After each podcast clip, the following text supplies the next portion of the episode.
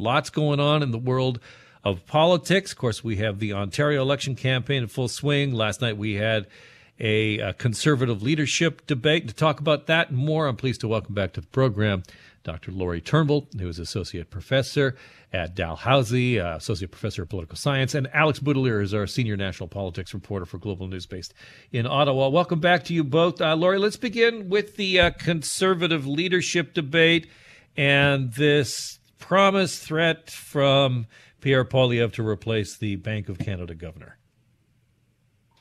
Yeah, I mean, he really is running the campaign against the Bank of Canada, and now he is named Tiff Macklem as, you know, I am coming for you if I become the leader, if I become prime minister. I mean, to be honest, this has been a thread of, of Pierre Poilievre's campaign.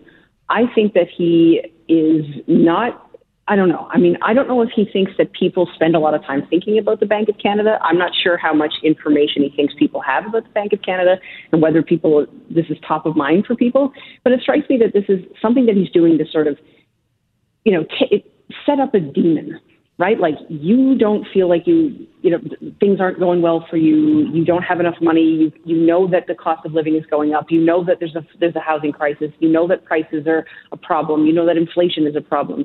And I don't want to take any responsibility for that because I want to be prime minister. So I am going to highlight a Bank of Canada, which is an organization that I think very few people know a whole lot about, and I'm going to demonize it and act like that's a problem I can solve if I was prime minister, and I don't know about that. Alex, you know what I'm reminded of immediately when I read this was um, the, the campaign by uh, Doug Ford in 2018 in this province, which focused on the million dollar hydro man, the guy in the charge of uh, Ontario Hydro is going to get fired, and he, we ended up paying more money to get rid of him in the end. And it was the same sort of thing, uh, you know. Identify a an, an enemy, somebody you can you know blame your problems on. In this case, it was hydro bills, and here we have it's kind of a similar play trying to pin something as broad as inflation on the governor of the Bank of Canada. I, am just wondering how you think it'll play. Yeah, well, unfortunately for Mr. Poilievre, uh, if he becomes prime minister in, in 2025, uh, whenever we have that election, uh, he won't be able to fire the chair of the Fed in the, the U.S. or fire the head of the Bank of England in the U.K. or any other sort of central banker that is experiencing inflation right now. It's a global phenomenon. It's not limited to Canada. And you can certainly uh, disagree with some of the policy decisions the bank has taken under Macklem or uh, under any other uh, Bank of uh, Canada governor. Um, I'm not sure that the entirety of inflation can be laid at Tiff Macklem's feet. Um, I, I think Lori's absolutely right, though. Um, you know, people don't understand what the Bank of Canada is or, or does. Um, they don't know who Tiff Macklem is, but that's part of the sort of strategy, I think, in Mr. Poilievre's attack. You know, laying blame for, as Lori said, a sort of a basket of of issues with the economy, issues that people are experiencing. You know, when they go to the gas pumps or when they uh, look at their grocery bill, and you know laying it at the feet of this uh, person that nobody knows, but Mr. Poilievre is sure is responsible for you know the trouble that individual Canadians are, are facing. So I think that's part of the strategy and why he's uh, you know going so hard on this over and over again. Mm, it'll be interesting to see how it connects, especially when we finally, uh, what is it, June 3rd, we get our membership numbers. Is that, I think that's correct, where we find out where we have the membership cutoff. All right, let's move to the Ontario election campaign. Uh, I want to play this for you. Uh, this is Doug Ford being asked about, you know, wh- where you've been, this is uh, the clip that we have here. It's called "I've Been in Front of the Press." But this is here's Doug Ford responding to a question about you know it's been what three days now and you haven't said anything and you, you have a high profile uh, candidate uh, you know was involved in a quote unquote slave auction. Got some other things. Uh, here's Doug Ford's answer. Let's be fair about this. So we've had eight days. We're going into nine. So last I've, I've been in front of the press seven times out of eight days. So I, I think that's a pretty good percentage. We want to get out there and get our message out. Uh, some reporters fact checking and including uh, Mike Crawley from the CBC, who says actually he's six of nine. He's he's six of nine. But Lori, to you, and is this just a strategy of front runner? You just keep him under wraps.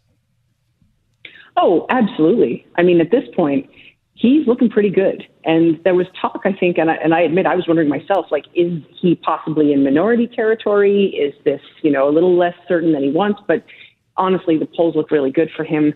What he wants to do is kind of ride the high that he has right now and not draw too much attention to himself because it's not going to do him any good. He's looking like this is this is his election. He's got this in, in the bag pretty much. And the election is really about who is going to be the official opposition. And so, you know, from his perspective, there's not a whole lot of reason to put himself in the media because it's not going to do him any good. He's you know, and he'll have the debates, he'll have, you know, his announcements that he wants to make and things like that. But I think he's probably going to want to just downplay this whole thing. Yeah, interesting development today, guys. On uh, the from the consortium reports that there was some back and forth and tussling over whether or not Doug Ford would be allowed a binder of speaking notes in the uh, debate coming up uh, on Monday. But Alex, to, to your point, and I'm looking forward to him with his big binder on the on the stage. But uh, Alex, to the point about who is best positioned to capture the progressive vote, have we seen any any movement to your mind? No, not based on the public polling that we've seen, and, and frankly, not based on the campaigns that we're seeing right now. I don't think either Andrea Horwath with the NDP or Stephen Del Duca with the Liberals has really landed a punch on Ford or knocked the Ford campaign off their strategy or really made a dent in in in you know his personal popularity. And you see that in, in, in the polling results, right? You know, you've got the progressive vote vote pretty much uh, in a statistical tie between those two parties. Um, so we haven't seen much movement, and time's running out, right? Like it's not. This is not a long election campaign, and and if you know neither Del Duca or Horwath can make a clear sort of position to Ontarians as to why um, they need to get rid of Doug Ford and the PCs, um, then I don't think that progressive vote is really going to coalesce behind either party. But you know, it's early days yet, but there's not a whole lot of days left. It's a, it's kind of a, a, a weird sprint this campaign. Yeah, it, it is, and it, and it's deadly, deadly dull, which which I'm upset about. I'm I'm hoping things change. Uh, Lori, Alex, great to talk to you both again. Thanks so much. Thank you too. Take, take care. All right, be well. Uh, hi, that's Lori Turnbull, who is associate professor of political science at Dalhousie, and Alex Boutilier, our senior national politics politics reporter here at Global News. Uh, join us each and every Thursday as we chew over what's going on in the world of politics.